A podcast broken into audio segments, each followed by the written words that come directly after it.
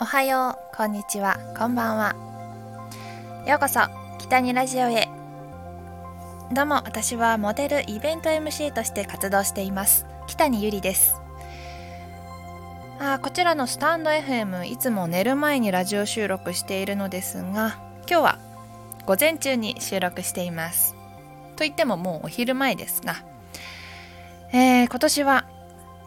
暖かい冬かななんて思っていたけど、もう足が冷え冷えになってしまうぐらい寒いですね。なかなか布団から出られなくなってきています。あ寒くなってお肌も乾燥しますが、もちろん髪も乾燥します。今日は私の最近のお気に入りヘアケア商品をご紹介します。私は、えー、ロングヘアで乾燥もとにかくバッサバサになって広がりやすいです。シャンプーとトリートメントは、えー、今システムの、え、カラーセーブシャンプーとトリートメントを使っています、えー、こちらのシステムの、えカラーセーブのものは、え本当にいいですね。やっぱり髪の毛カラーするとこう抜けやすいですしこうやっぱりカラー成分のものを使うと色が綺麗に保ちますし、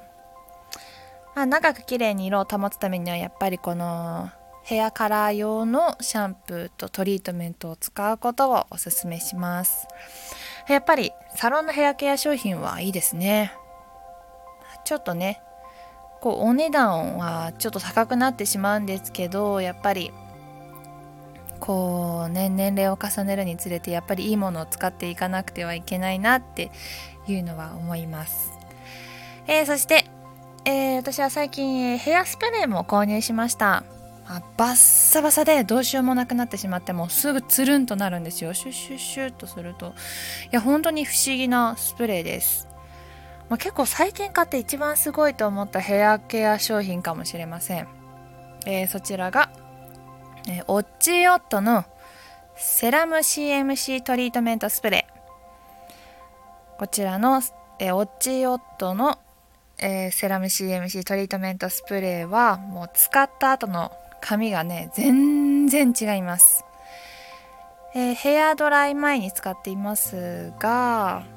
もうシュシュとして髪乾かすともうめちゃめちゃサラサラになりますね。いやなんかなんか本当にとにかくすごいんですよ。使ってみてほしいです。まあでも私個人的にはドライした後にもドライ前にも使える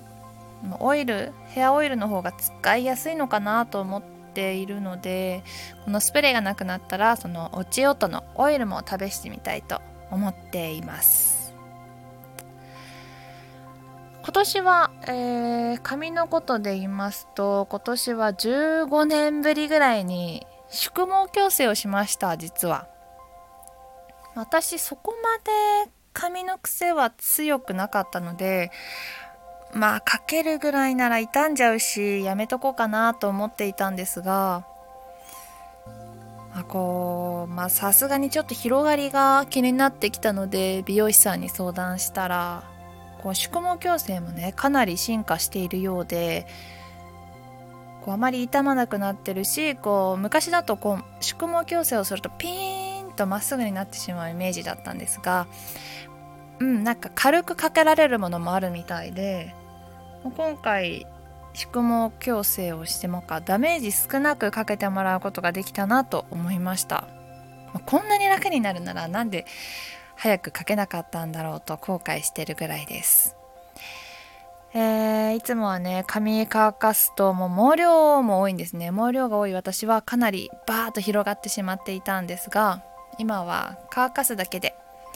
サラサラです。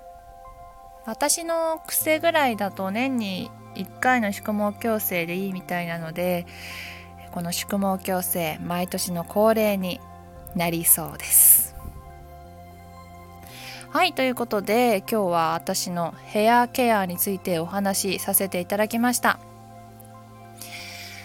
えー、ぜひね皆さん何か質問だったりとか気になることがあったら、まあ、レターを送っていただけたら嬉しいなと思います。それでは今日もお話聞いていただきありがとうございました。まだね北にでした。